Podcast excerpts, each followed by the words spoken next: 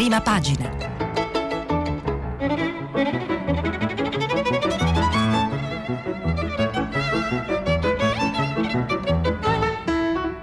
Questa settimana i giornali sono letti e commentati da Massimiliano Panarari, editorialista della Stampa.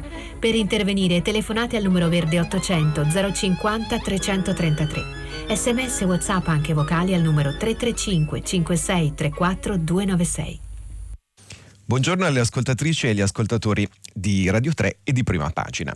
Iniziamo la nostra rassegna stampa quotidiana e vi ricordo che vengono pubblicati i vostri messaggi sul sito di Radio tre costantemente e in continuo aggiornamento. Cominciamo dalla prima pagina della Stampa di oggi, che titola su Mattarella alla cerimonia del Ventaglio, ovvero al tradizionale incontro annuale con i giornalisti. Il presidente richiama i partiti all'unità. La scuola è una priorità assoluta. Mattarella, vaccinarsi, dovere morale. L'AIFA dice sì a Pfizer e Moderna per i giovani tra i dodici e i diciassette anni. Polemica sulla Lega in piazza coi Novax. Nessuna indulgenza nei confronti dei Novax, scrive Ugo Magri sulla prima pagina della Stampa. Immunizzarsi è un dovere morale e civico, afferma netto Sergio Mattarella. Chi si rifiuta viene meno a una precisa responsabilità collettiva, passa dalla parte del torto. Non solo, certi atteggiamenti irragionevoli rischiano di provocare nuove paralisi della vita sociale e ulteriori tragici lockdown. Dunque occorre assolutamente vaccinarsi, insiste il Presidente della Repubblica, approfittando del consueto incontro estivo coi giornalisti. La Stampa continua il dibattito tra le posizioni pro e contro, possiamo dire, rispetto al Green Pass, iniziato ieri con l'editoriale di Massimo Giannini, il direttore, e con un intervento molto forte che ha destato, eh, diciamo che anima il dibattito, la discussione anche sulle onde di Radio tre, anche nei vostri messaggi e nelle nostre conversazioni. Massimo Cacciari, a cui ha risposto ieri Eugenia Tognotti, storica della scienza. Oggi il dibattito prosegue con Carlo Freccero, che dice sto con Cacciari, no al Green Pass, e con... Eh, la dottoressa Antonella Viola, ma tu e i filosofi siete in errore, la replica al professor Cacciari. Come tutte le mattine il, la tradizionale rubrica del divertente e al tempo stesso eh, capace di suscitare eh, interessanti e profonde riflessioni Buongiorno di Mattia Feltri, la buon costume su un videogioco dedicato a Hitler e tutta una serie di considerazioni che ne derivano. Un'intervista alla sindaca di Torino, allarme Appendino, sì Torino soffre e ora le serve aiuto, a proposito delle parole del Presidente del Consiglio Mario Draghi e della crisi che sta attraversando Torino. Sempre da Torino però, eh, in un altro spostato su un altro versante, da un altro punto di vista, il direttore del Museo Egizio, Christian Greco, che oggi sarà a fianco del Presidente del Consiglio nel primo G venti della cultura che si svolge a Roma. Greco, il mio Egizio al G venti della cultura. Quindi Christian Greco, ambasciatore della cultura all'interno del G venti, che riunisce appunto i ministri competenti in materia e che si tiene nel, e che si tiene nella capitale. Sempre dalla prima pagina della Stampa, Irma, farfalla d'acciaio che ha già messo le, me, le medaglie al sicuro su Tokyo duemilaventi, le Olimpiadi di Gianni Riotta, e poi una, eh, un articolo di Gianluca Paolucci, le accuse di Monsignor Perlasca, spariti i soldi del concerto di Baglioni del duemilasedici, a proposito delle questioni riguardanti eh, diciamo le risorse finanziarie del Vaticano, le malversazioni o le supposte malversazioni, altro tema molto discusso. E Pierangelo Sapegno su una bella notizia che ci viene dall'UNESCO. I portici di Bologna seducono anche l'UNESCO, sessantadue chilometri di patrimonio dell'umanità. Quindi un'altra stella, diciamo così, che si aggiunge allo straordinario patrimonio culturale italiano, che avrebbe però, come ben sappiamo e come ben sanno le ascoltatrici e gli ascoltatori di Radio tre, bisogno di ulteriore valorizzazione da molti punti di vista, anche in chiave di rilancio del turismo. Passiamo alla prima pagina di Repubblica. Compromesso Draghi-Salvini su giustizia e vaccini. Il Premier vede il segretario leghista e rinvia alla prossima settimana il Green Pass per scuole e trasporti, ma ottiene in cambio un'apertura sulla riforma Cartabia. Telefonata colletta, anche il P D favorevole alla mediazione. Il Green Pass obbligatorio per scuole e trasporti viene rinviato la settimana prossima, il Premier media con Salvini e ottiene il suo sostegno sulla giustizia. Tra gli editoriali, Stefano Folli, il binomio delle istituzioni sull'asse tra il Presidente della Repubblica e il Presidente del Consiglio, di cui leggeremo alcuni stralci, e di Carlo Bonini, del vice direttore di Repubblica Carlo Bonini, il termidoro della procura sul caso, sul caso Milano. Lo spettacolo del termidoro della procura di Milano, ovvero eh, quello che sta avvenendo all'interno della procura chiave eh, di tantissimi passaggi della vita giudiziaria e pubblica del nostro paese, a partire da Tangentopoli, ha in sé qualcosa di, poli- di malinconico, di drammatico e insieme profetico. Dice molto di ciò che è stato e non potrà più essere e di quanto appaia improvvisamente secolare quell'immagine del pool di mani pulite, scrive Carlo Bonini nel suo editoriale. Sulla prima pagina di Repubblica, Christian Greco, il G venti della cultura, la rinascita dell'umanesimo digitale, ovvero una parte del discorso che terrà oggi, le lacrime di gioia nel diario del papà e di Federica, Emanuela Audisio dalle Olimpiadi di Tokyo.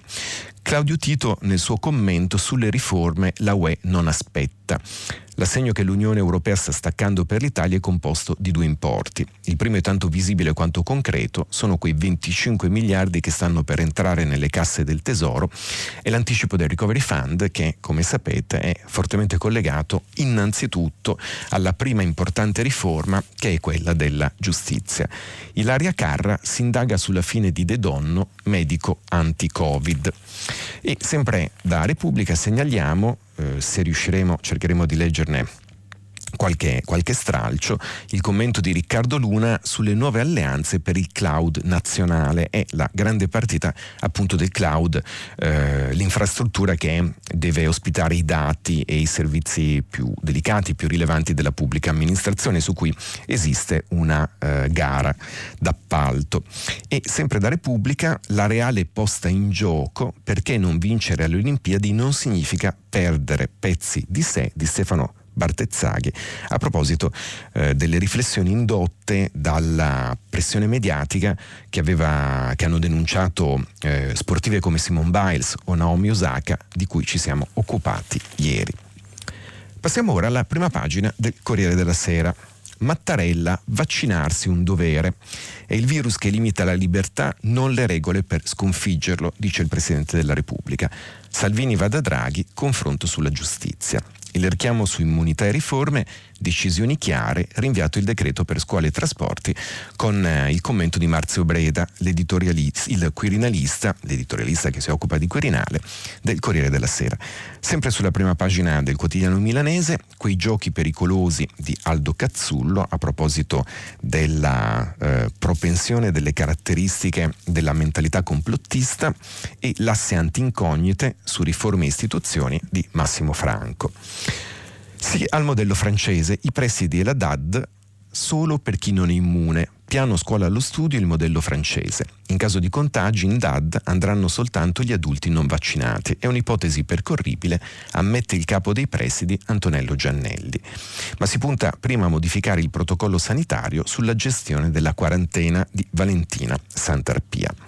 Un'intervista di Federico Fubini a Fabio Banetta, a Fab, eh, scusate, Fabio Panetta, che è il, eh, il componente eh, italiano del board della B C E, la Banca Centrale Europea. È un'intervista molto interessante, perché Panetta dice: ora è necessaria un'economia che vada su di giri e per la crescita servono investimenti pubblici. Cercheremo anche in questo caso di leggere almeno alcuni stralci.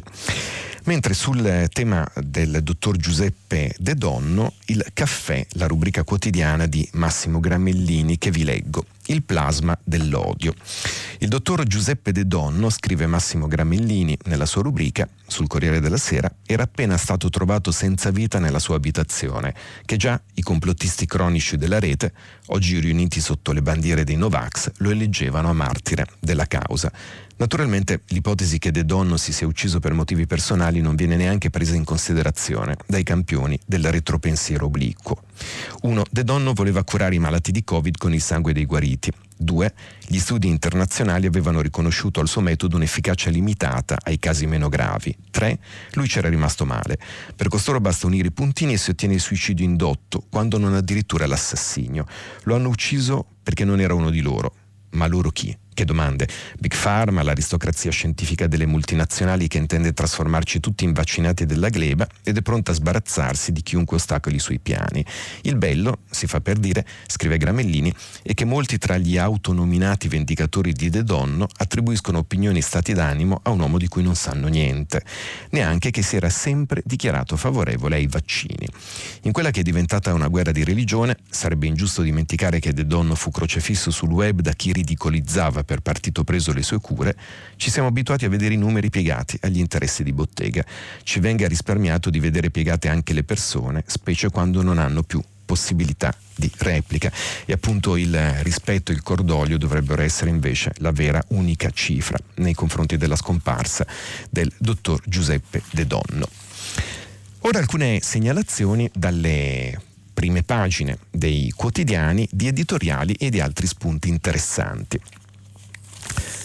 Dalla, da Italia Oggi, dal quotidiano economico e finanziario Italia Oggi, segnalo un editoriale di Domenico Cacopardo di politica. Al posto dei partiti, gruppi di pressione. Sulla trasformazione della politica, con Monti e il grillismo, il peggior trasformismo mai visto. Dalla prima pagina del Mattino segnalo invece l'editoriale di Massimo Adinolfi sul discorso del Presidente della Repubblica, serietà e bene comune, l'avviso ai partiti.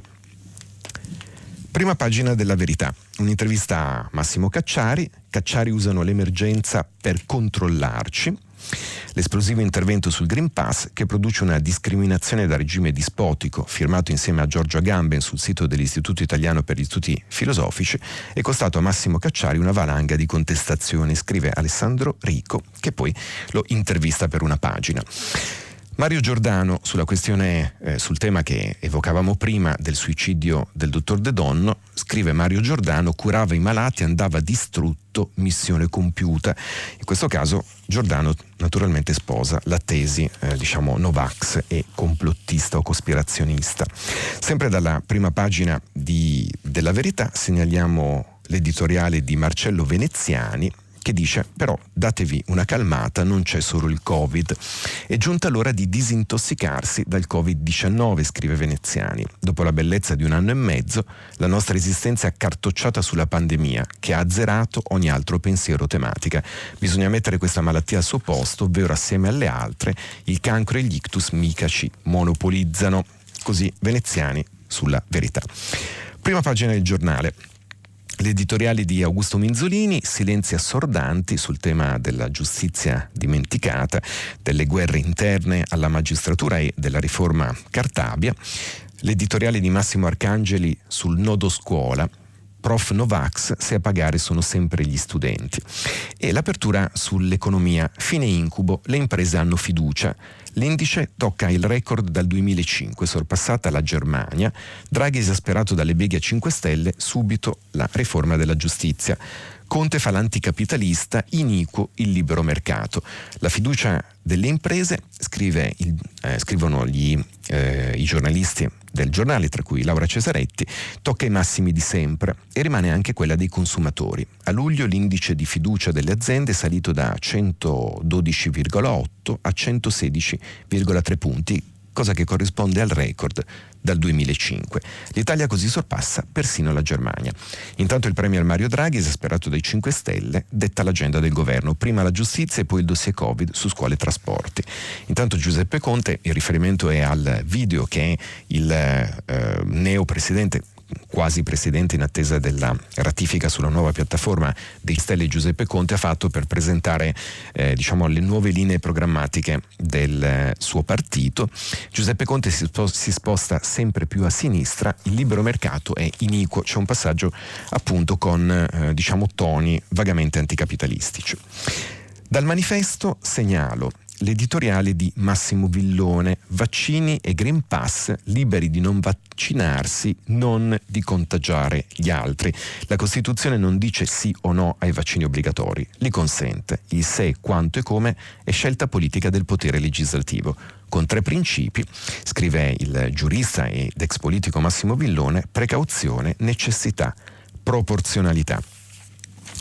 E eh, diciamo in qualche modo come, come risposta eh, ma in realtà su un angolo visuale diciamo di tipo differente, Michele Mezza, sempre sul Manifesto, segnalo il suo editoriale su vaccini e controllo, l'antidoto è nella politica e nel conflitto sociale.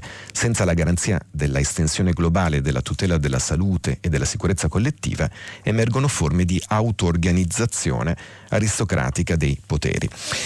E due rubriche sempre del Manifesto, quella di Arturo Di Corinto sulle tecnologie digitali, uno sguardo critico e sociale alle tecnologie digitali. Eh, la rubrica è Hackers Dictionary, i guai per Microsoft non finiscono mai, e la rubrica dell'insegnante, del maestro Giuseppe Caliceti, i bambini ci parlano, parliamo del sangue e delle punizioni, a proposito del dialogo costante che un maestro elementare ha con i suoi alunni. In questo caso a distanza, naturalmente speriamo eh, tra poco di nuovo in presenza. Prima pagina del Fatto Quotidiano.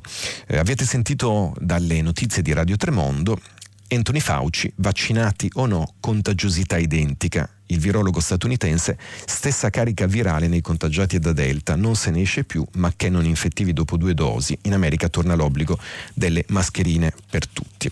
E il Fatto eh, si occupa eh, anch'esso del, del dibattito naturalmente intensissimo sul Green Pass, con le posizioni differenti, e eh, nelle pagine...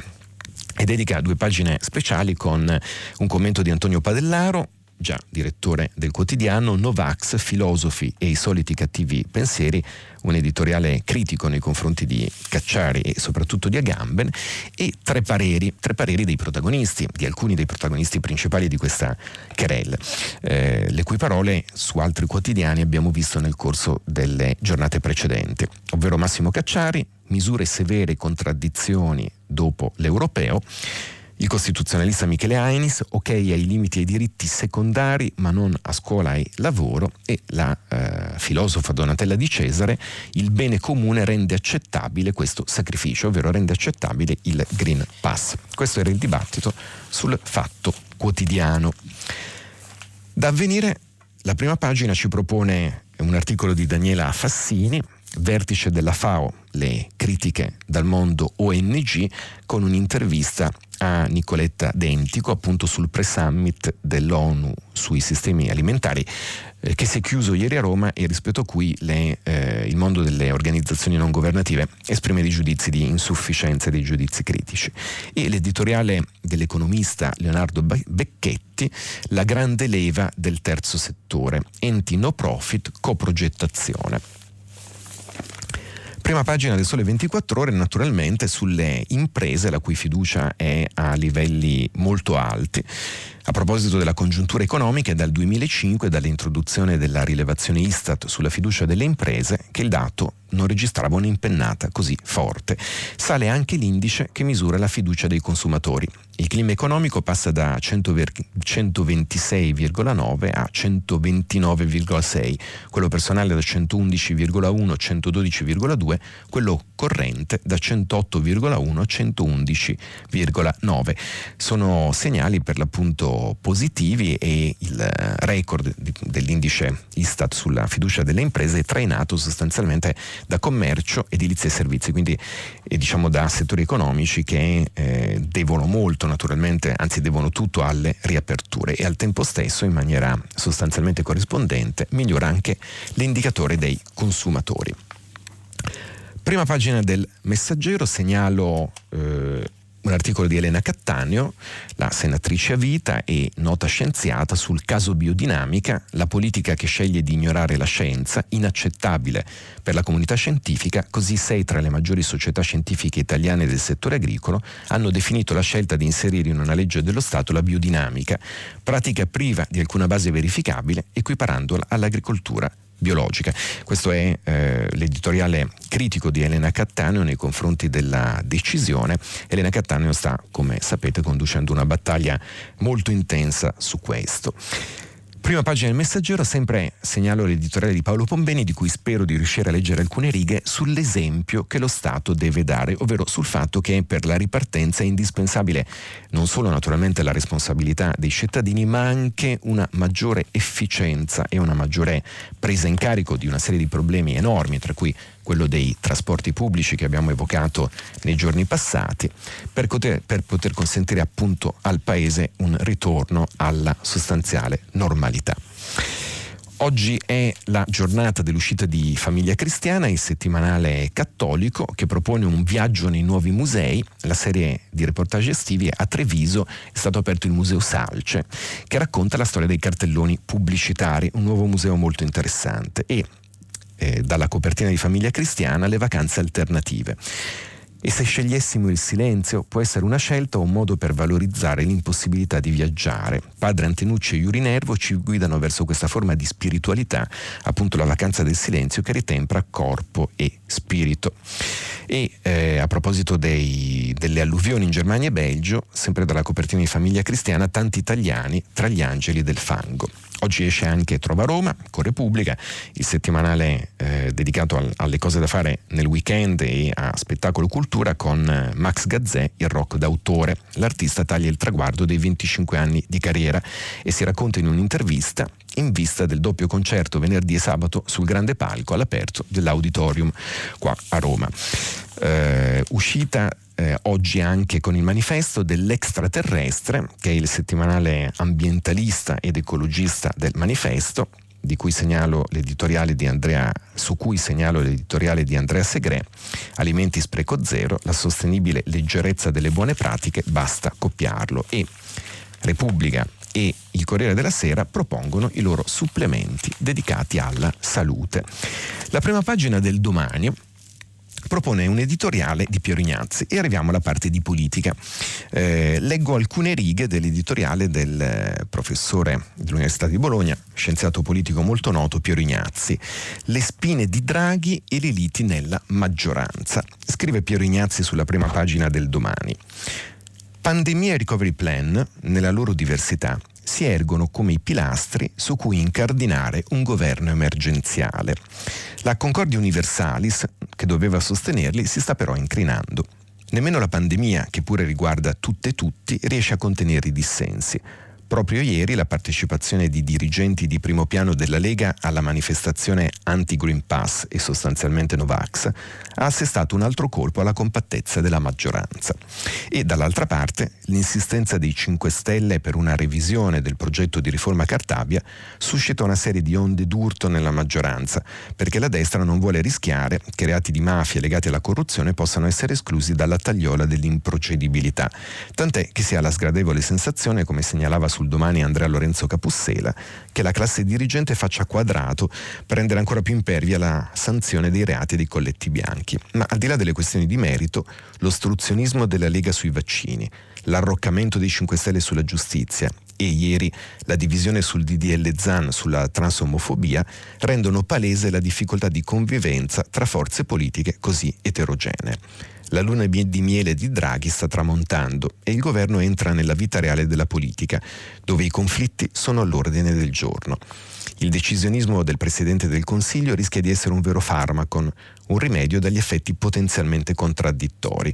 Può sopire le intemperanze tanto quanto renderle incandescenti. La buona navigazione dell'esecutivo dipende da questo equilibrio. Così scrive Piero Ignazzi, eh, evocando la, la duplicità, l'ambiguità, che è un po' anche nella parola crisi, ma in questo caso è tipica di farmacon, che in greco è, come sapete, il farmaco, il rimedio appunto contro la malattia, ma è anche e può essere veleno.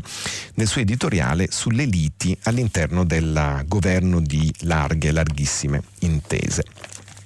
E a proposito di politica, possiamo considerare un altro punto di vista invece che viene espresso da Marcello Sorgi, già direttore della Stampa, eh, editorialista di punta naturalmente del Quotidiano di Torino, che invece scrive sulla Stampa perché non ci sarà una crisi ad agosto. I lettori preoccupati per i venti di crisi, scrive Marcello Sorgi, che da qualche giorno soffiano su Palazzo Chigi a causa dei dissensi sulla riforma della giustizia penale, possono fin d'ora rassicurarsi, anche se ieri la tensione tra i partiti della maggioranza ha toccato il limite. ma non bisogna farsi ingannare dall'apparenza. È vero come nel diciannove, l'anno della caduta del governo giallo-verde, Salvini torna al Papete, lo stabilimento balneare da cui chiese i pieni poteri a torso nudo in costume da bagno. È altrettanto vero, perfino il P D, autodefinitosi partito della stabilità, si è schierato per ragioni meramente strumentali con i cinque Stelle, che hanno rotto l'accordo maturato in Consiglio dei Ministri due settimane fa. E ancora è sicuro che un'assemblea di Leu, il piccolo partito del ministro Speranza, ha applaudito fragorosamente il direttore del Fatto Travaglio, che insultava Draghi con parole grosse. Non di meno, l'articolo continua, andiamo verso le righe finali, di una crisi ad agosto non c'è nessuna voglia in giro. Lo scenario è completamente diverso da due anni fa, quando la legislatura era appena all'inizio. Oggi i partiti sono esausti e guardano con angoscia sia alla scadenza del prossimo febbraio, quando in questo clima di disgregazione si dovrà eleggere il nuovo Presidente della Repubblica, sia quella della primavera duemilaventitré, quando finalmente si andrà al voto e invece di compulsare le tabelle dei sondaggi si dovrà fare i conti con i voti veri, usciti dalle urne. Qualcuno dice che dal tre agosto, data di inizio del semestre bianco con il capo dello Stato privato del potere di sciogliere le Camere, partirà una sorta di liberi tutti, in cui in politica ciascuno potrà dare il peggio di sé.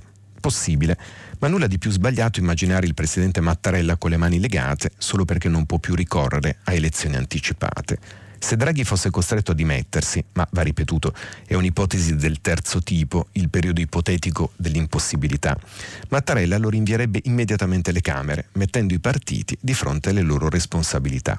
A quel punto la confusione a cui si assiste in questi giorni cesserebbe tutti insieme. Ma metti anche che, in un intento suicida, gli stessi responsabili delle dimissioni insistessero per mandare a casa il banchiere, giocandosi la fiducia dell'Europa e i miliardi di aiuti di cui sopra. Al Presidente della Repubblica non resterebbe che mettere su un governo elettorale, forse perfino militare, come è accaduto con il generale Figliuolo per le vaccinazioni. A mali estremi, estremi rimedi, anche se non è affatto detto, appunto, che ci si arriverà. Così Marcello Sorgi, che non scommette affatto, anzi considera assolutamente improbabile, l'ipotesi di una crisi balneare agostana. Questo, sulle, questo editoriale era sulle pagine della Stampa di oggi, da cui segnalo anche, nella pagina dei commenti, Il, l'articolo di Manuela Minucci, "Se la Campbell cambia le lattine di Warhol". È una spigolatura molto interessante, uno dei monumenti, delle icone, potremmo dire, della cultura di massa, della cultura popolare, ovvero eh, la grafica e il layout delle lattine della Campbell, le celeberrime eh, zuppe di pomodoro, le tomato soup, che vennero Eh, fissate e per l'appunto iconizzate da Andy Warhol, hanno cambiato la loro grafica. Una notizia interessante che va eh, diciamo partire tutta una serie di considerazioni di Manuela Minucci, appunto, sulle trasformazioni della cultura di massa e sul cambiamento della grafica nell'arte contemporanea, del segno grafico nell'arte contemporanea. Sempre per la politica, e concludiamo un ideale trittico, in questo caso eh, diciamo su, eh, sul rapporto tra i due presidenti, in quello che è il governo per l'appunto di due presidenti, Stefano Folli nel suo punto su Repubblica. Mattarella e Draghi hanno di nuovo lasciato intravedere il filo tenace che li unisce, scrive Stefano Folli. Ognuno nel proprio ruolo, si intende, ma all'interno di una cornice che abbraccia Quirinale e Palazzo Chigi e che appare solida come mai in questa legislatura. Si capisce perché. Ieri, nella Roma arroventata di fine luglio, tutti hanno compreso che il governo si prepara a porre la fiducia sulla riforma della giustizia. Il Presidente del Consiglio lo aveva preannunciato giorni fa, forte della valutazione unanime con cui il Consiglio dei Ministri aveva approvato il testo Cartabia. In seguito si è svolto il solito gioco politico-mediatico, con i cinque Stelle preoccupati di subire uno smacco eccessivo e ansiosi di ottenere qualche aggiustamento. Un punto su cui peraltro non ci sono mai state preclusioni, vedi le tutele offerte ai processi per mafia e terrorismo.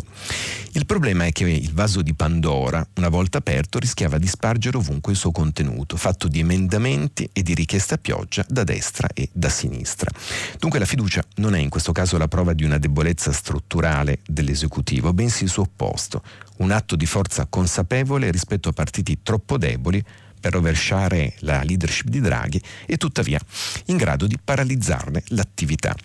Le parole di Mattarella, continua Folli, arrivano mentre comincia il semestre bianco, il che le rende particolarmente significative. Non va dimenticato che la chiamata di Draghi al Quirinale resta, sotto il profilo politico, l'atto più impegnativo compiuto dal Presidente nel corso del settennato. Logico che ci sia da parte sua la volontà di difendere il cammino di un Premier solo in apparenza tecnico. E infatti Mattarella non si è limitato a sostenere la riforma della giustizia, non citata come tale ma ben riconoscibile. Ha insistito sui vaccini e su tutte le misure di prevenzione che Palazzo Chigi sta mettendo in campo. Sono frasinette pronunciate alla vigilia delle manifestazioni in tutta Italia contro il Green Pass, come dire che il binomio Draghi-Mattarella non esita a esporsi quando ritiene giunto il momento di farlo. Non a caso Salvini era stato maltrattato proprio sui vaccini e costretto a incassare il colpo. Ieri mattina, ricevuto a Palazzo Chigi, il leader leghista ha fatto buon viso a cattivo gioco, segno che anche lui avverte l'importanza della partita che si sta giocando.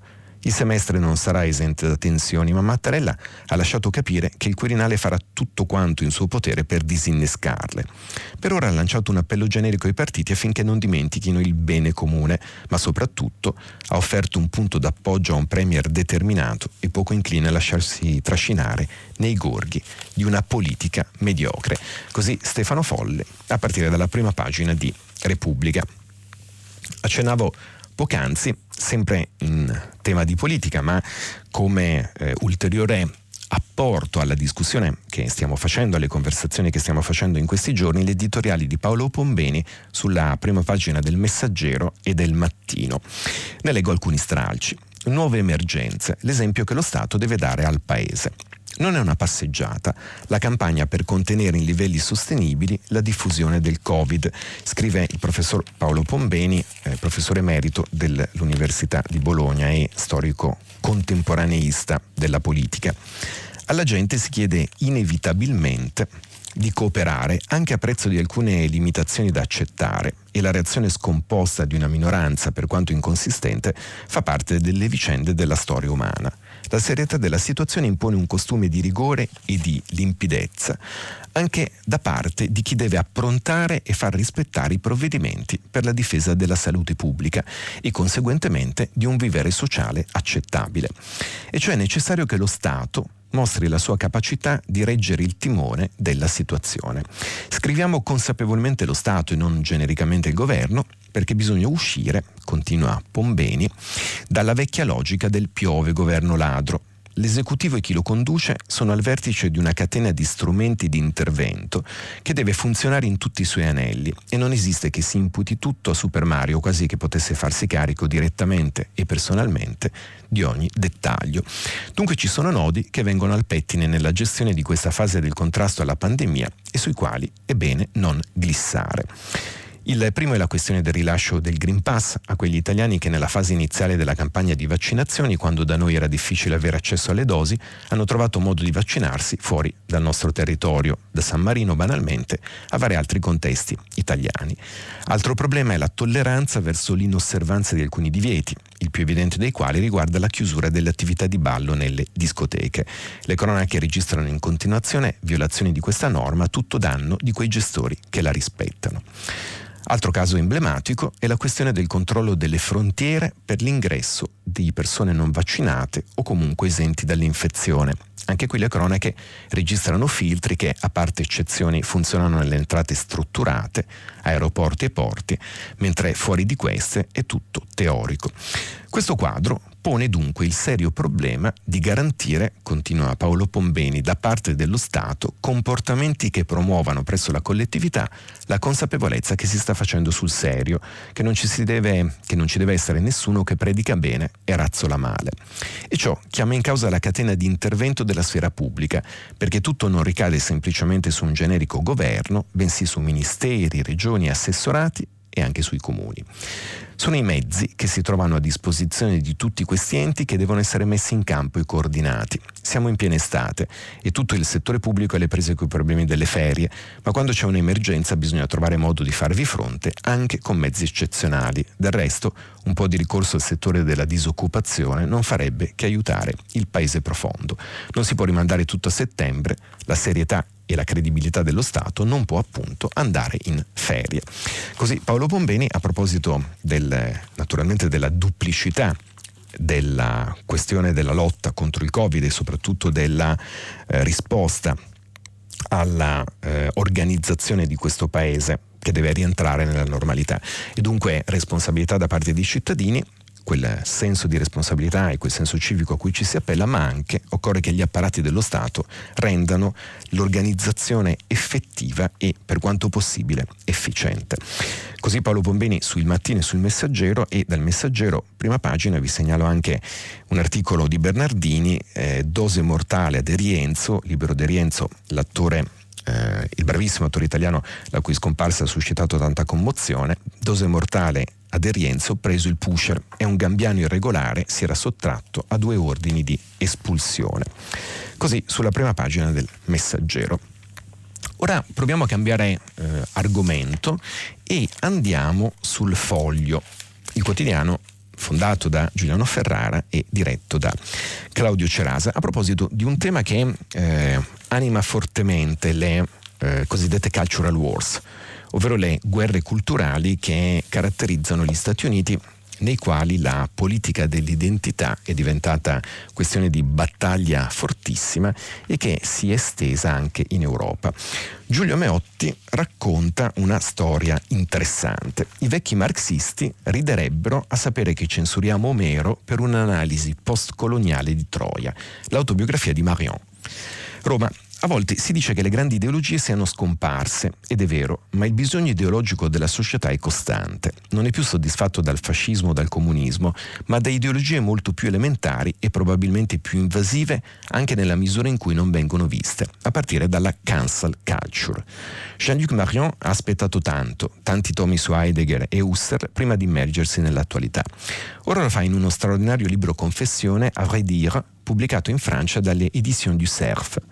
È l'accademico francese di maggior successo negli Stati Uniti. Ha una biografia intellettuale sterminata, ma che può essere sintetizzata così. Fondatore dell'edizione francese di Communio, insignito da Papa Francesco del premio Ratzinger duemilaventi, membro dell'Académie Française, allievo di Hans Urs von Balthasar, docente di metafisica alla Sorbona, dove ha preso la cattedra di Emmanuel Levinas, ed è uno degli specialisti mondiali di Cartesio.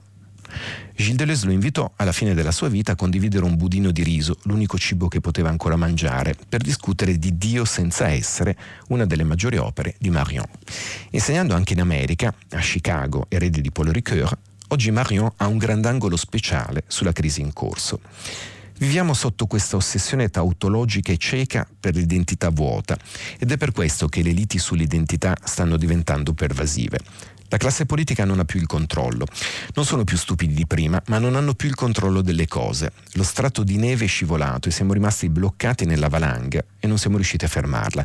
Quello che stiamo definendo, quello che stiamo vivendo è definito più come una decadenza. Marion parla di Islam. Il problema è che il mondo musulmano sta appena cominciando a sistemare il suo rapporto con la modernità. Da qui le convulsioni che sta vivendo.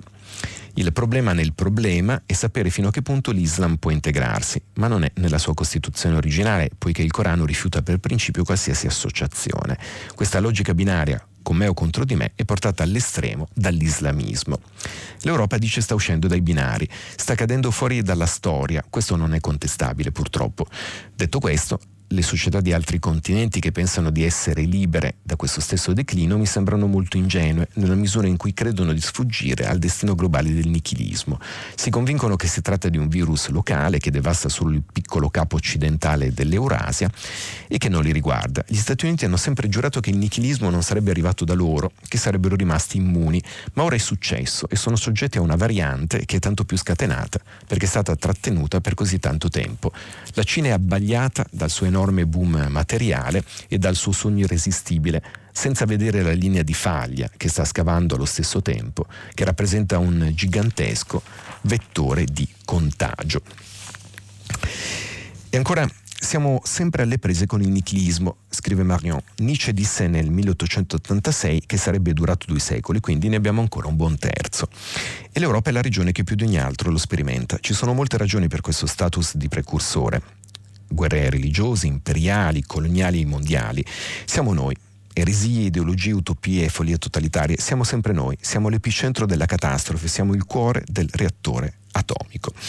La scrittrice e studiosa italiana Andrea Marcolongo è stata invitata dalla Columbia University a discutere dell'importanza del latino e del greco. Sta parlando della sua carriera e dei suoi libri quando uno studente le chiede: come puoi leggere Omero se era razzista e misogino? La connessione internet è buona, ma Marcolongo teme di aver capito male. Mi dispiace, non capisco il suo punto di vista. Lo studente ripete la domanda. Ho avuto l'impressione che avessimo letto due autori diversi, dice Andrea Marcolongo. L'università è dunque il cuore della crisi. Marion ricorda gli anni sessanta in cui ha iniziato a formarsi come filosofo. Il marxismo era la musica di sottofondo del mondo, icon- del mondo accademico, né più né meno. Ora è diverso, ora è anche peggio. Ieri l'università era ideologizzata, ma sulla base di un corpus condiviso di grandi autori. Althusser e Aron non leggevano Karl Marx allo stesso modo, ma era Marx che facevano leggere i loro studenti, e avrebbero riso del fatto che ora stiamo censurando Omero per fare un'analisi postcoloniale della guerra di Troia. L'università non fa eccezione al nichilismo imperante e ne è, dice Jean-Luc Marion, la principale cassa di risonanza. Così, a proposito delle guerre culturali che hanno conseguenze molto significative, non solo ovviamente nei circoli culturali e negli ambienti accademici, ma anche in qualche modo nella battaglia politica, all'insegna di una politica che li assorbe senza mediarli e senza ripensarli. Concludiamo con la ottima notizia dell'inserimento dei portici di Bologna all'interno del patrimonio UNESCO. Eh, lo facciamo dalle pagine della Stampa con l'articolo di Pierangelo Sapegno, eh, in, naturalmente in, in stretta connessione col fatto che oggi inizia il G venti della cultura. Un gigante della cultura come il maestro Riccardo Muti, che ha dedicato gran parte dei suoi ottanta anni non solo alla musica ma anche all'insegnamento dei più giovani, e poi è responsabile di una delle punte di diamante della rete museale italiana, Christian Greco, direttore del Museo Egizio di Torino. Saranno loro due, assieme al ministro della cultura Dario Franceschini e al premier Mario Draghi, a fare gli onori di casa del grande appuntamento del G venti della cultura, Che, si, che riunisce oggi a Roma i ministri delle venti maggiori economie mondiali, a partire dall'apertura nell'arena del Colosseo. Con loro la direttrice generale dell'UNESCO, Audrey Azoulay, che ha appena assegnato altri quattro riconoscimenti a Padova e la pittura del Trecento, ai portici di Bologna, come dicevamo, a San Miniato e Piazzale Michelangelo a Firenze e a Montecatini, città termale europea. Schizza così a oltre settanta il numero dei siti UNESCO italiani. L'evento sarà suggelato in serata dal concerto dell'orchestra giovanile Luigi Cherubini, diretta da Muti al Quirinale e trasmessa in diretta su Rai uno. Ci hanno messo un bel po' di tempo, scrive Pierangelo Sapegno, ma Bologna è così, non si agita mai troppo. Da adesso però i suoi meravigliosi portici sono patrimonio dell'umanità UNESCO, che se uno li vede non può non amarli, a star lì in piazza Santo Stefano, una delle più belle del mondo, protetto dalla pioggia e dal sole. I portici sono Bologna, quelle notti di luci spente nella nebbia, quando prima del settantasette degli espropri proletari ci si poteva sedere ai tavolini dei caffè anche dopo che erano chiusi, per parlare di calcio, di politica, di amore, aspettando l'alba. I portici sono tutti quegli incontri senza appuntamento, perché, come diceva Pupi Avati, lì c'erano tutte le persone che cercavi, li sapevi che c'erano e che prima o poi li avresti trovati. Sotto le due torri non c'è mai stata necessità di chiamare qualcuno per vedere. Per vederlo bastava uscire.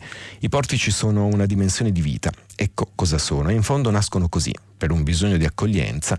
Quando Bologna l'adotta, non aveva abbastanza case per ospitare tutte le migliaia e migliaia di studenti che venivano a iscriversi alla sua università, affollando all'inverosimile le strade della città, questa ragnatela avvolgente di vicoli e viuzzi.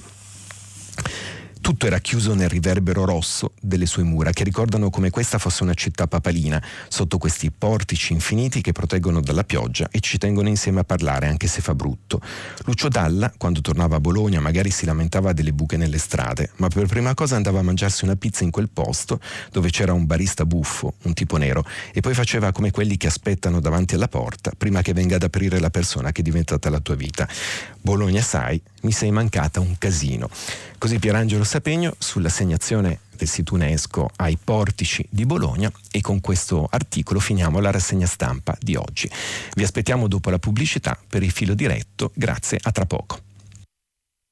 Massimiliano Panarari, editorialista della Stampa, ha terminato la lettura dei giornali di oggi. Per intervenire chiamate il numero verde ottocento zero cinquanta trecentotrentatré. Sms e WhatsApp anche vocali al numero tre tre cinque cinque sei tre quattro due nove sei. Si apre adesso il filo diretto di Prima Pagina. Per intervenire e porre domande a Massimiliano Panarari, editorialista della Stampa, chiamate il numero verde ottocento zero cinquanta trecentotrentatré. Sms e WhatsApp anche vocali al numero tre tre cinque cinque sei tre quattro due nove sei. La trasmissione si può ascoltare, riascoltare e scaricare in podcast sul sito di Radio tre e sull'applicazione Rai Play Radio.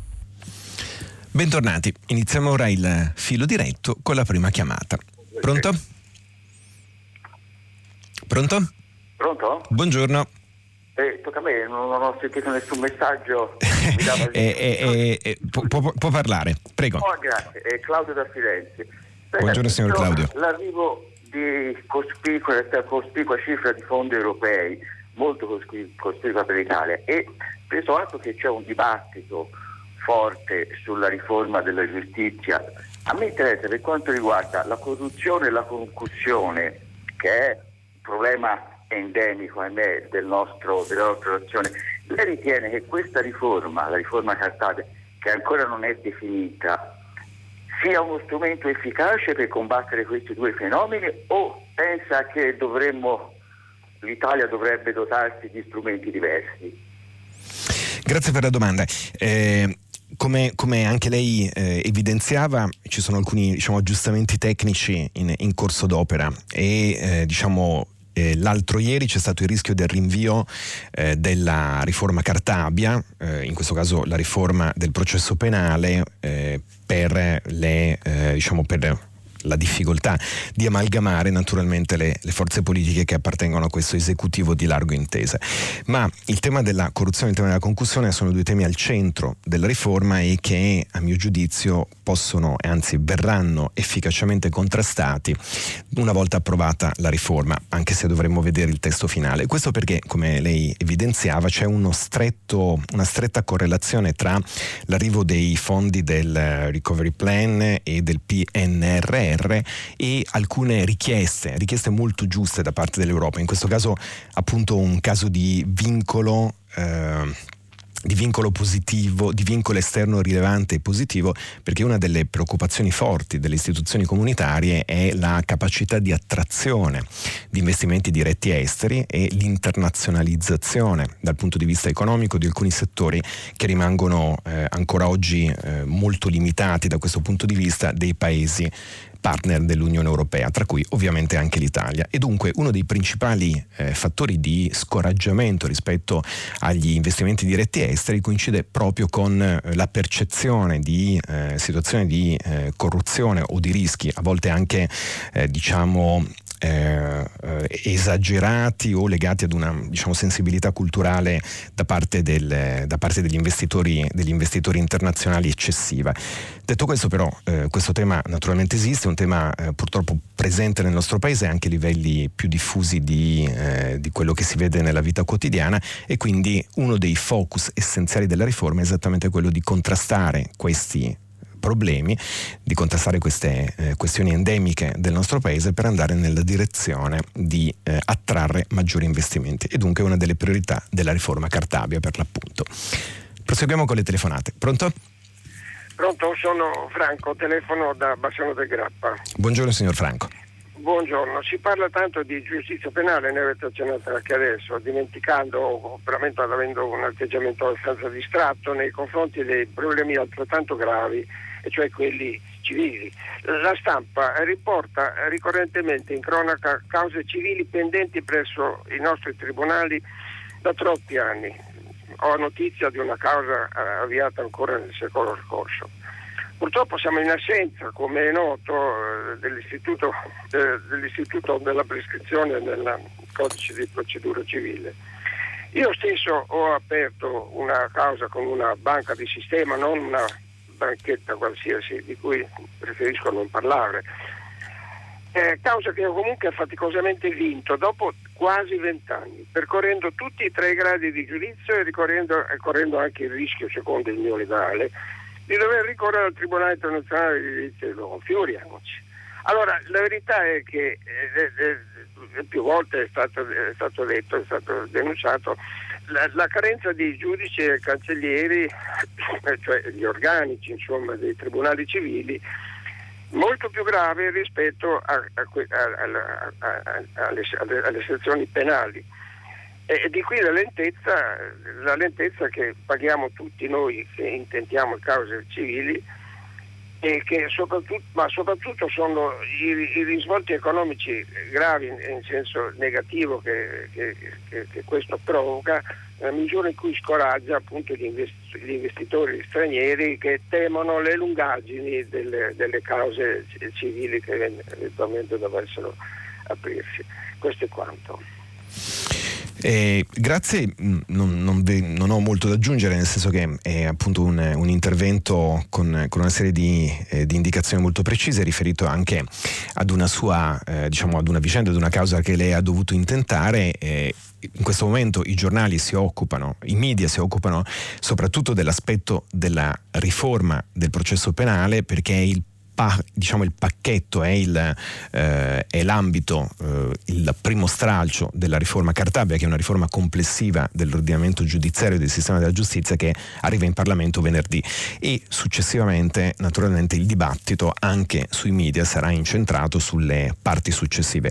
Quindi in questo caso è eh, davvero una questione collegata, come logico, al all'agenda setting della giornata. Io a volte ho l'impressione che eh, nel eh, dibattito, nel discorso pubblico, eh, nel dibattito dei cittadini ci sia comprensibilmente una forma di eh, un desiderio di discutere di tutto, eh, attribuendo ai media eh, delle forme eh, diciamo Eh, io continuo a dire diciamo, chiedo scusa perché a volte il mio intercalare diciamo è, è appunto eccessivo, quindi chiedo scusa e mi, come dire, mi censurerò a partire da questo momento. Ma il Il nodo è che i giornali, che sono una risorsa finita come il tempo, discutono dell'agenda della giornata, e quindi in questo momento l'attenzione è un'attenzione molto forte sulla eh, dimensione e sul settore della riforma del processo penale. Eh, leggo per esempio il messaggio del signor Filippo di Piacenza, che dice: mi inquieta il silenzio su quanto avviene nella Procura di Milano, in particolare sul processo Eni. In realtà i giornali di oggi, come quelli di ieri, si occupano ampiamente, avevo citato a eh, mo' di, di esempio l'editoriale di Carlo Bonini su Repubblica, si opp- stanno occupando ampiamente di quello che sta succedendo, che è un autentico terremoto, naturalmente secondo punti di vista diversi in relazione alla sensibilità, all'orientamento, alla visione dei giornalisti e delle testate di quanto però avviene nella Procura di Milano. Per cui eh, credo che eh, l'atteggiamento sia eh, diciamo un atteggiamento opportuno, sia quello di eh, appunto occuparsi di eh, dei singoli settori, non perché ci sono censure di nessun genere, ma perché esistono scale di priorità, esistono anche scale di preferenze. Proseguiamo con le telefonate. Pronto?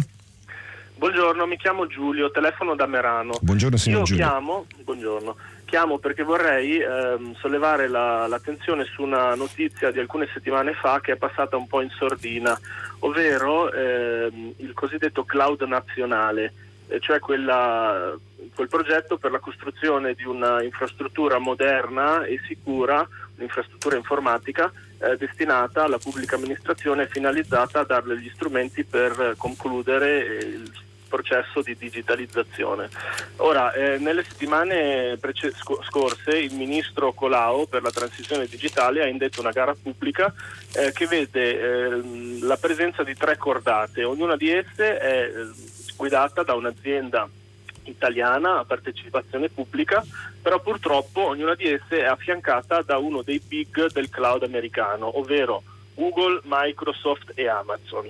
Ora, se io eh, devo ammettere di ammirare le finalità di questo progetto, sono molto deluso dal modo in cui eh, viene, viene portato avanti, eh, per tre motivi fondamentalmente. Il primo, banale, è che è una questione di soldi, e cioè che questo progetto verrà eh, finanziato con quasi un miliardo del, dei soldi del recovery, e quindi mi, mi sono preoccupato dal fatto che questi soldi possano finire anche parzialmente nelle mani, nelle tasche di, di questi colossi americani. Eh, si dice l'Italia è incapace di costruirsi da sola l'infrastruttura. Eh, bene, allora eh, anche se questa mi sembra una, una retorica un po' eh, povera, eh, cosa, cosa c'è in Europa? Ci sono le competenze nel resto d'Europa? E questo mi porta al mio secondo punto, eh, che sarebbe eh, che secondo me questo progetto va in contrasto a quelli che sono i piani europei per la sovranità digitale. Eh, la Francia e la Germania hanno lanciato nel duemiladiciotto il progetto Gaia X, che è un progetto analogo che vuole eh, vedere la costruzione di un cloud europeo finanziato dall'Europa, sviluppato dalle aziende europee e amministrato dalle stesse. Ehm, questo mi porta a concludere con il mio terzo punto critico, che eh, è il peggiore secondo me, ovvero eh, le, le aziende americane che ho citato prima sono tutte soggette al cosiddetto Cloud Act eh, federale, la legge federale del, degli Stati Uniti, che eh, garantirebbe al governo americano l'accesso a qualunque dato privato e personale, anche sensibile, che sia in possesso a queste aziende, anche quando esso si trovi sul territorio europeo, andando profondamente in contrasto a quella che è la normativa G D P R per la privacy e a due recenti eh, sentenze della Corte di Giustizia europea, Schrems uno e Schrems due. Ecco, io ho paura che eh, così facendo mettiamo eh, a rischio i dati della nostra pubblica amministrazione, mettendoli nelle mani appunto de, del governo americano. Vorrei concludere con un concetto che mi è molto caro, che si affianca a quello della sovranità digitale, ed è quello della sostenibilità digitale. Io credo che la transizione eh, digitale vada implementata anche tenendo in conto questo aspetto di sostenibilità, cioè noi dovremmo, credo, eh, finanziare le nostre aziende a livello italiano ma anche europeo, che siano in grado di portare avanti i progetti eh, con tecnologie che sono in grado di, di di sviluppare e di, e di amministrare in futuro. Ecco, grazie. Grazie a lei, è, un, è stato un intervento molto articolato ed è un intervento molto competente. Eh, il tema della sovranità digitale è un tema che è stato lanciato ed è stato posto all'interno del discorso pubblico con mh, caratteristiche quasi emergenziali, nel senso che la sovranità digitale è un, eh, è un obiettivo, eh, è, un, eh, è una meta alla quale arrivare, ma eh, rispetto a cui siamo, siamo impreparati. Eh, siamo impreparati, come lei evidenziava eh, in maniera molto puntuale, per un problema di debolezza delle nostre infrastrutture tecnologiche e per eh, una delle tante questioni europee, ovvero il fatto che eh, su alcuni nodi decisivi l'Europa non è ancora riuscita a costruire una propria posizione. Del resto questo era proprio l'obiettivo dell'Unione Europea, cioè riuscire a costruire una massa critica in grado di inserirsi all'interno dei grandi processi e delle grandi questioni poste dalla globalizzazione con una propria forza autonoma e rivendicando una propria, chiamiamola, indipendenza. Eh, le rispondo con, a proposito proprio di questo tema, con alcune righe dell'editoriale di Riccardo Luna questa mattina, esattamente sul tema del cloud nazionale. Scrive Riccardo Luna: quando il ministero è arrivato Colao, la scelta è stata di replicare l'ultima esperienza francese, quella a cui faceva riferimento il signor Giulio, ovvero favorire una partnership pubblico-privata nazionale con un controllo totale dei dati e dei servizi strategici. Perché? Perché il progetto Gaia X, lanciato da Francia e Germania per favorire la, eh, la nascita, la genesi di un cloud europeo, è eh, in itinere, eh, diciamo, è eh, un processo eh, che è ancora di là dall'essere raggiunto. È una, sostanzialmente al momento è soprattutto una dichiarazione di intenti politici che vede, eh, come già accaduto in altre, in altre occasioni, il condominio franco-tedesco prendere l'iniziativa. E al tempo stesso, eh, riprendo la lettura di Riccardo Luna, l'idea di Colao era di essere in grado di comprare sul mercato la migliore tecnologia, che è ovviamente quella statunitense. A giugno si è iniziato a lavorare un'alleanza fra Team, Leonardo, Cassa Depositi e Prestiti e Sogei, che è l'azienda informatica del Ministero dell'Economia, con le aziende americane un passo indietro ma non escluse. Il nove luglio, a sgombrare ogni equivoco, sul sito web del Ministro è stato pubblicato un focus sul polo strategico nazionale che ha chiarito che i proponenti dovranno saper combinare due esigenze, ovvero sfruttare le tecnologie hyperscaler, Eh, stile quelle usate da Google, Microsoft ed Amazon, ed essere conformi alle disposizioni europee in materia di localizzazione e trattamento dei dati, in questo modo garantendo una protezione dall'applicazione del Cloud Act del Cloud Act statunitense che evocava il signor Giulio. In pratica chi sta seguendo il dossier dice che alla fine il polo strategico nazionale sarà come una grande casa basata in Italia, con proprietari italiani che avranno qualche importante elettrodomestico americano, ma con i comandi in mano agli italiani. In pratica le aziende della Silicon Valley per partecipare dovranno fornire le chiavi di cifratura dei dati e delle app al polo strategico nazionale. Di questo si sta parlando in questi giorni, tenendo conto che probabilmente alla fine si andrà verso una soluzione multicloud, ovvero con diverse tecnologie combinate rispetto alle differenti esigenze. E quindi Google, Microsoft, Amazon, gli over the top digitali potrebbero persino convivere con fornitori tecnologici. E nel frattempo è anche emersa una proposta tutta italiana che è stata avanzata da Aruba, che ha un Global Cloud Data Center vicino Milano, e da Almaviva. Non è una vera proposta in realtà, sottolinea Riccardo Luna, ma solo una manifestazione di interesse, ma è comunque un modo per dire che ci siamo anche noi e abbiamo le carte in regola.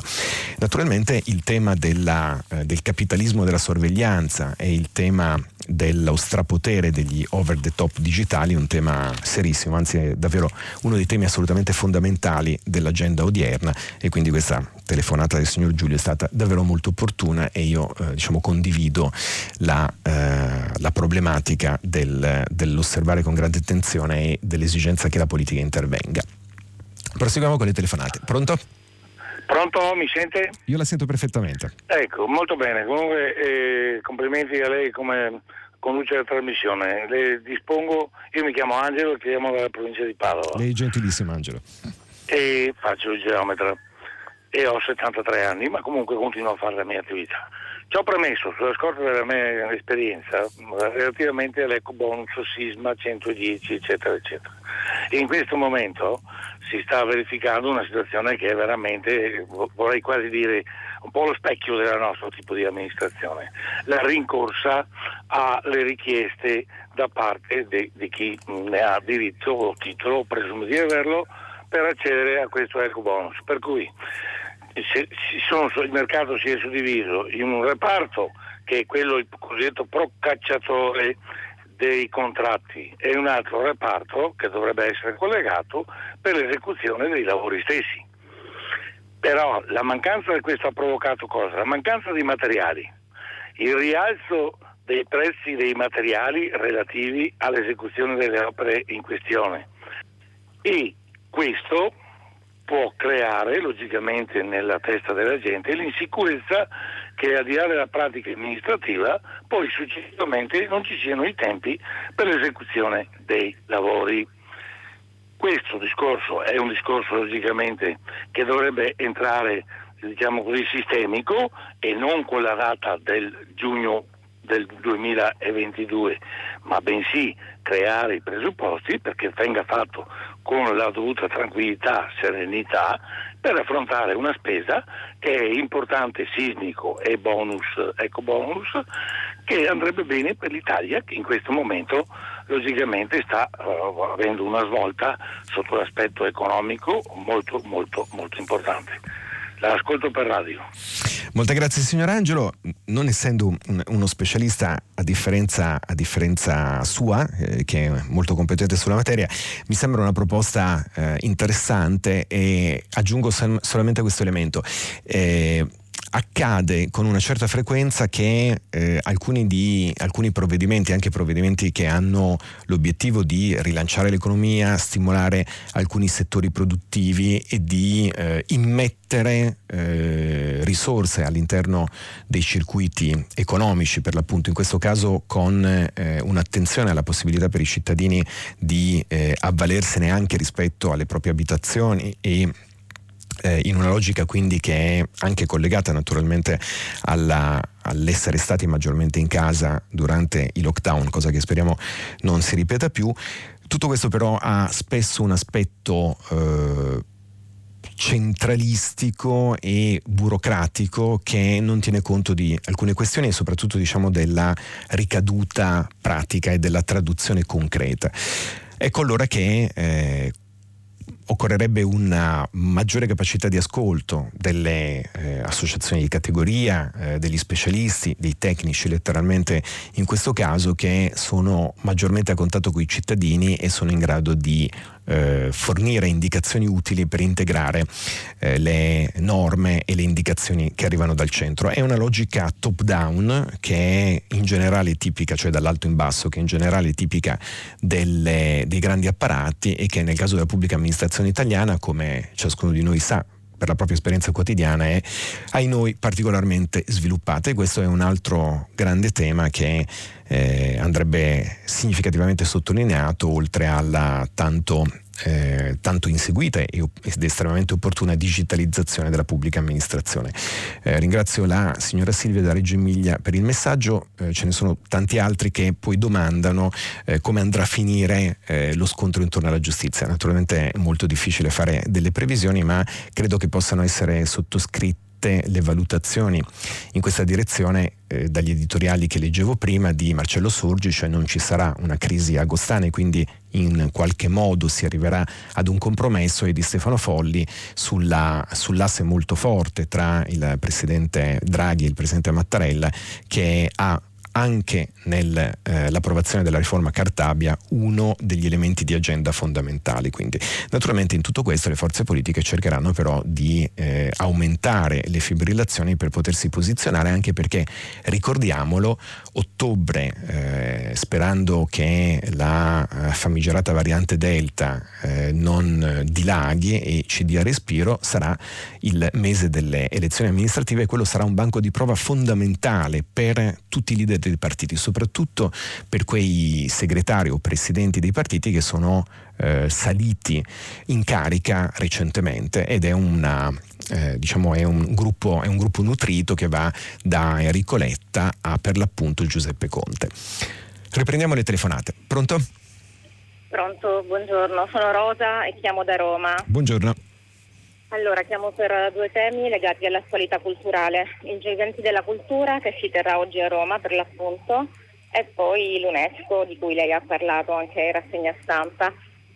Allora, il Giganti della Cultura parlerà di promozione, di transizione digitale, di tutela, non si parla di lavoro nei beni culturali. Eh, la nostra, il nostro settore, parlo in prima persona perché lavoro da più di vent'anni nei beni culturali, Eh, ormai è uno stato mh, veramente, di, mh, veramente drammatico. Noi apriamo i musei con pochissime unità ministeriali e i musei si reggono, lo dico, lo dico veramente per esperienza, sullo sfruttamento delle società di servizio che vengono pagate con salari da fame, e questo non dovrebbe essere possibile eh, in uno stato in cui c'è una Costituzione che tutela il lavoro, eh, tutela tutti i lavoratori. In più c'è anche lo sfruttamento del volontariato. E poi voglio sottolineare pure che si parla tanto di promozione, poi la promozione magari interessa soprattutto le grandi istituzioni museali, poi chiudono le biblioteche, sempre per insufficienza di personale o per insufficienza di fondi. E non si, di questo non si parla, di questo non si parla, di questo anche, mi dispiace dirlo da ex sindacalista, dico anche i sindacalisti ne hanno parlato molto poco negli ultimi tempi. Eh, un'altra cosa legata all'attualità sempre culturale, eh, visto che i portici di Bologna sono diventati patrimonio UNESCO, i, patri- i portici di Bologna sono splendidi, è chiaro, però bisognerebbe sottolineare anche che si sta occupando, si è occupato del, della Commissione UNESCO la sottosegretaria Borgonzoni. Ora sappiamo tutti da dove viene la segretaria Borgonzoni, e quindi dispiace che, mh, che certe... Eh, che certe decisioni vengano prese anche a seguito di pressioni legate al territorio e alla propaganda sul territorio. Grazie, buongiorno. Grazie alla signora Rosa. È un, un grido d'allarme quello che lei lancia, eh, è un grido d'allarme che eh, fotografa una situazione, come ricordava, di eh, precarietà e precarizzazione nel lavoro dei beni culturali. Giusto alcune, alcune eh, cose che mi suggerisce questo, questo intervento. Partendo dal fondo, nel senso che eh, Bologna ha promosso la propria candidatura in maniera molto unanime con tutte le forze del territorio, e come ci ricorda il signor Cesare da Bologna in un messaggio, Claudio Abbado è stato tra i promotori della raccolta firme per il riconoscimento eh, dei portici di Bologna appunto come patrimonio UNESCO. Quindi in questo caso è davvero una vittoria di territorio che ovviamente va al di là del colore politico, e eh, avendo origini emiliane io saluto questa, ed essendo stato un utente di quei portici quando ero giovane me all'università eh, so quanto sia, insieme a tantissime altre meraviglie dell'Italia, ma quanto sia un luogo che merita questo riconoscimento. Le altre questioni sono questioni eh, molto importanti che eh, la signora Rosa poneva. Le biblioteche che chiudono, biblioteche anche chiuse per il Covid, questo è un altro grido d'allarme. Ricordo eh, interventi di, eh, di accademici, tra cui Chiara Saraceno, di cui abbiamo letto un articolo a proposito del, dei, della, della ripresa della scuola in questi giorni, che dicevano come le biblioteche chiuse siano un problema ovviamente per gli studiosi che ci lavorano, ma anche appunto per l'utenza.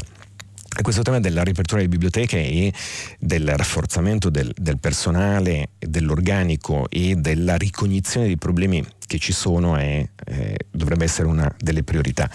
Eh, una delle priorità, come naturalmente la questione del, della qualità del lavoro e della retribuzione. In questi giorni ci siamo occupati del caso drammatico di Grafica Veneta, dell'indagine giudiziaria in corso sulla cooperativa eh, che forniva lavoratori stranieri. Il, c'è un certo sistema delle cooperative che è naturalmente, come, come diceva Rosa nel suo intervento, è di fatto un modo per eh, ridurre eh, il costo del lavoro rispetto a servizi che potrebbero essere coperti dai dipendenti. Non, non vanno criminalizzate le cooperative, naturalmente vanno colpite duramente, chiuse, sanzionate quelle spurie o quelle che sfruttano i propri lavoratori. Certo, questo tema c'è, c'è un tema perché c'è un tema gigantesco, perché eh, il settore dei beni culturali in un paese come l'Italia dovrebbe rappresentare una grande occasione, una grande fonte di lavoro di qualità, di lavoro di qualità, di lavoro retribuito, di lavoro, di lavoro per le tante competenze che vengono formate all'interno dell'università nei corsi per le nostre giovani generazioni. E questo però ha anche bisogno ovviamente di promozione, eh, di promozione perché un problema del, di un certo approccio che ha anche eh, una tradizione nobile in questo paese, ma un certo approccio all'idea della cultura troppo conservativo, troppo patrimonialistico, troppo conservazionista, ha teso a mh, criminalizzare o a eh, giudicare eh, non decorosa la promozione, mentre per attivare flussi di capitale, per attirare eh, utenza, per attirare turismo, eh, occorre anche una promozione adeguata. Naturalmente questo è un tema molto complesso, un tema che so essere eh, caro alle ascoltatrici e agli ascoltatori di Pagina tre, più in generale a chi ascolta eh, Radio tre, e eh, potremmo discuterne davvero per, per tantissimo tempo. Eh, mi limito a queste, a queste considerazioni, dicendo che condivido gran parte di quello che diceva la signora Rosa nel suo intervento, e su altri invece forse un approccio eh, di tipo, di tipo diverso, di maggiore modernizzazione, potrebbe in realtà servire proprio le stesse cause che la signora Rosa poneva con forza, giustamente. Proseguiamo con le telefonate. Pronto? Pronto, buongiorno Massimiliano Panarari. Buongiorno. Sono Maria Cristina da Roma. Buongiorno. Come prima cosa le volevo fare i complimenti per la conduzione, che trovo particolarmente intelligente e garbata, e poi le volevo porre Molto una gentile. domanda le volevo porre una domanda su un articolo del Foglio che ha presentato precedentemente, in cui eh, mi ha colpito moltissimo il passaggio in cui all'autrice Andrea Marcolongo veniva posta una questione da uno studente americano che le chiedeva eh, come mai l'Odissea non fosse letta in un'ottica di eh, guerra neocoloniale. E, e quindi il culture clash tra eh, Andrea Marcolongo, che rispondeva, credo di aver letto un altro tipo di autore nel Leggio Romero, e lo studente, che alla luce di una identity politics eh, molto spinta all'interno del sistema accademico americano proponeva un modello di lettura di un'opera del passato alla luce di quelle che sono delle categorie della contemporaneità. Le vorrei chiedere questo: secondo lei quanto e come la prospettiva storica e quella culturale possono intervenire eh, o debbono intervenire nel farci rileggere dei classici del passato? Molte grazie. Eh, molte grazie a, alla signora Maria Cristina, che dal, dal tipo di, di intervento mi sembra eh, diciamo, molto competente su, su queste questioni, e sicuramente con delle, delle idee forti al riguardo. Il tema dei classici è un, è un tema epocale, nel senso che i classici... E provo a cavarmela così perché si potrebbero organizzare intere giornate di, di seminari, di dibattiti al riguardo. Eh, i classici sono per l'Occidente eh, una componente fondamentale di eh, quella cultura umanistica su cui l'identità occidentale, che naturalmente deve essere sottoposta a revisioni, che non è mai eterna, che ha anche eh, prestato il fianco a critiche molto forti. A proposito di postcolonialismo si è costruita. Il punto è che la grande forza dell'umanesimo è stata l'idea di universalismo, oggetto di attacchi da parte eh, di certi settori di cultura studies, dicendo che non esiste un uomo universale perché esiste un uomo occidentale che si è imposto sugli altri. Il punto qui è un punto culturale decisivo, nel senso, pensiamo davvero che sottoporre Omero o Tacito o Cicerone a critiche eh, su questioni che non contemplano la loro contemporaneità, su questioni che non investono la loro dimensione di personaggi, di grandi intellettuali, di protagonisti della costruzione della coscienza occidentale in un'altra epoca, non ha un senso logico, non ha una base autentica. Questo è, è, è il vero tema da porsi, è un tema rispetto a cui forse un approccio di buon senso anche potrebbe essere significativo. Eh, possiamo accusare Cicerone di essere un colonialista?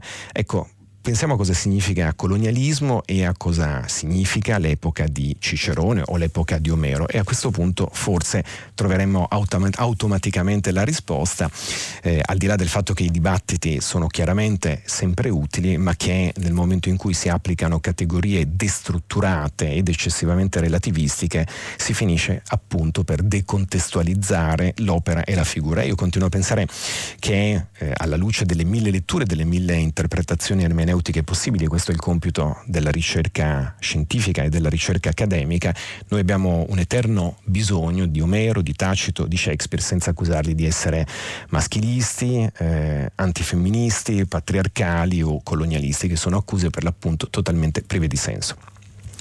Proseguiamo con le telefonate. Pronto? Pronto? Buongiorno. Pronto.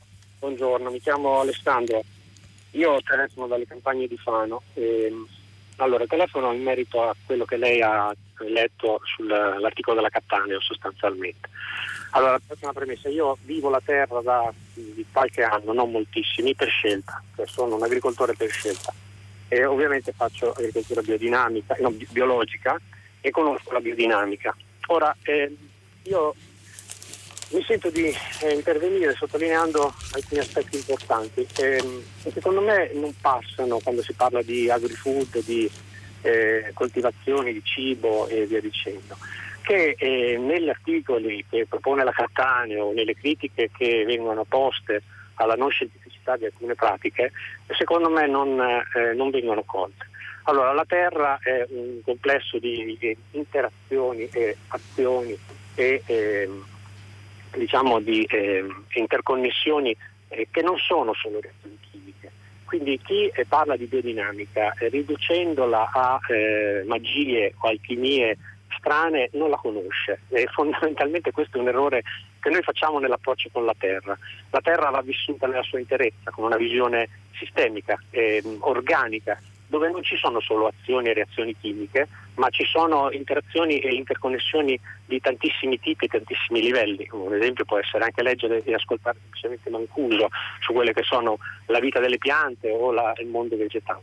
Ora, questo per dire che noi spesso riduciamo tutto ad azioni e reazioni chimiche in questo caso, ma potrebbe essere esteso anche a molti altri ambiti, senza pensare al sistema, al sistema che noi abitiamo. La terra è un sistema complesso, l'agricoltura ne fa parte, la ricerca del benessere non passa soltanto tra un'azione e una reazione, ma passa attraverso un'interazione e un'interconnessione sistemica. Eh, qualcuno la chiama olistica, ma comunque a tutto tondo, che riguarda sentimenti, eh, attenzioni, predisposizioni, sinergie. Questo eh, sfugge ed è fondamentale in realtà per recuperare parte del benessere e della sostanza che è veramente vita, morte, malattia di, di, del mondo che abitiamo. Ecco, questo secondo me mh, è un elemento che non passa quando si parla di biodinamica in questo caso. Io la ringrazio molto per l'intervento e di nuovo devo, devo confessare, ma è evidente, di non avere delle competenze specifiche. Quando non abbiamo competenze specifiche in un campo eh, facciamo un'operazione di affidamento, di eh, mh, accettazione di tesi che ci sembrano più plausibili, eh, più razionali secondo alcuni, oppure che ci eh, confermano in alcune nostre opinioni. In questo caso entriamo nel, nel vasto eh, settore, nel vasto campo eh, psicologico dei, diciamo, dei bias eh, che a volte sono anche pregiudiziali e stereotipali, naturalmente. Non avendo competenze io... Eh, tendo a sottoscrivere, non avendo competenze specifiche come moltissime persone che partecipano al dibattito, posso avere eh, due atteggiamenti: o appunto proclamare la mia inanità e la mia incompetenza, oppure eh, affidarmi ai sistemi esperti. In questo secondo caso io tenderei a sottoscrivere le opinioni della professoressa Cattaneo e del vasto fronte di scienziati a cui le fa riferimento, perché c'è una mobilitazione degli studiosi. Io non ho letto l'articolo, ma solamente le, le primissime eh, quattro righe. Eh, la professoressa Cattaneo fa riferimento ad una mobilitazione di, di studiosi che chiede per l'appunto di correggere eh, questa, questo che giudica un errore rispetto alla, eh, all'agricoltura biodinamica. Eh, certo è che, il, eh, il che Alessandro poneva una questione, in questo caso da persona che eh, a sua volta ha un'expertise eh, diretta, eh, da persona che ha un, eh, una conoscenza diretta dei processi, poneva sostanzialmente la questione del contrasto tra quello che potremmo chiamare il determinismo e quello che potremmo chiamare, usando le sue parole, l'olismo. Sono due approcci diversi.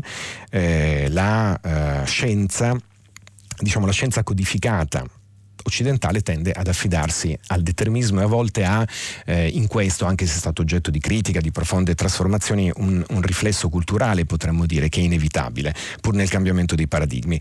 Il punto però è che la scienza si basa sul metodo sperimentale, ovvero agisce sulla base di dati, agisce sulla base di eh, eh, una serie di elementi che devono essere messi a disposizione di tutti in modo da fondare la discussione e il dibattito. Questa è la differenza strutturale e la differenza fondamentale, ed è per questo che io, se dovessi parteggiare, per l'appunto mi schiererei con la professoressa Cattaneo. Ma ringrazio molto Alessandro per l'intervento. Un'altra telefonata, pronto? È pronto? Buongiorno. Buongiorno. Sono Edoardo da Sesto Fiorentino.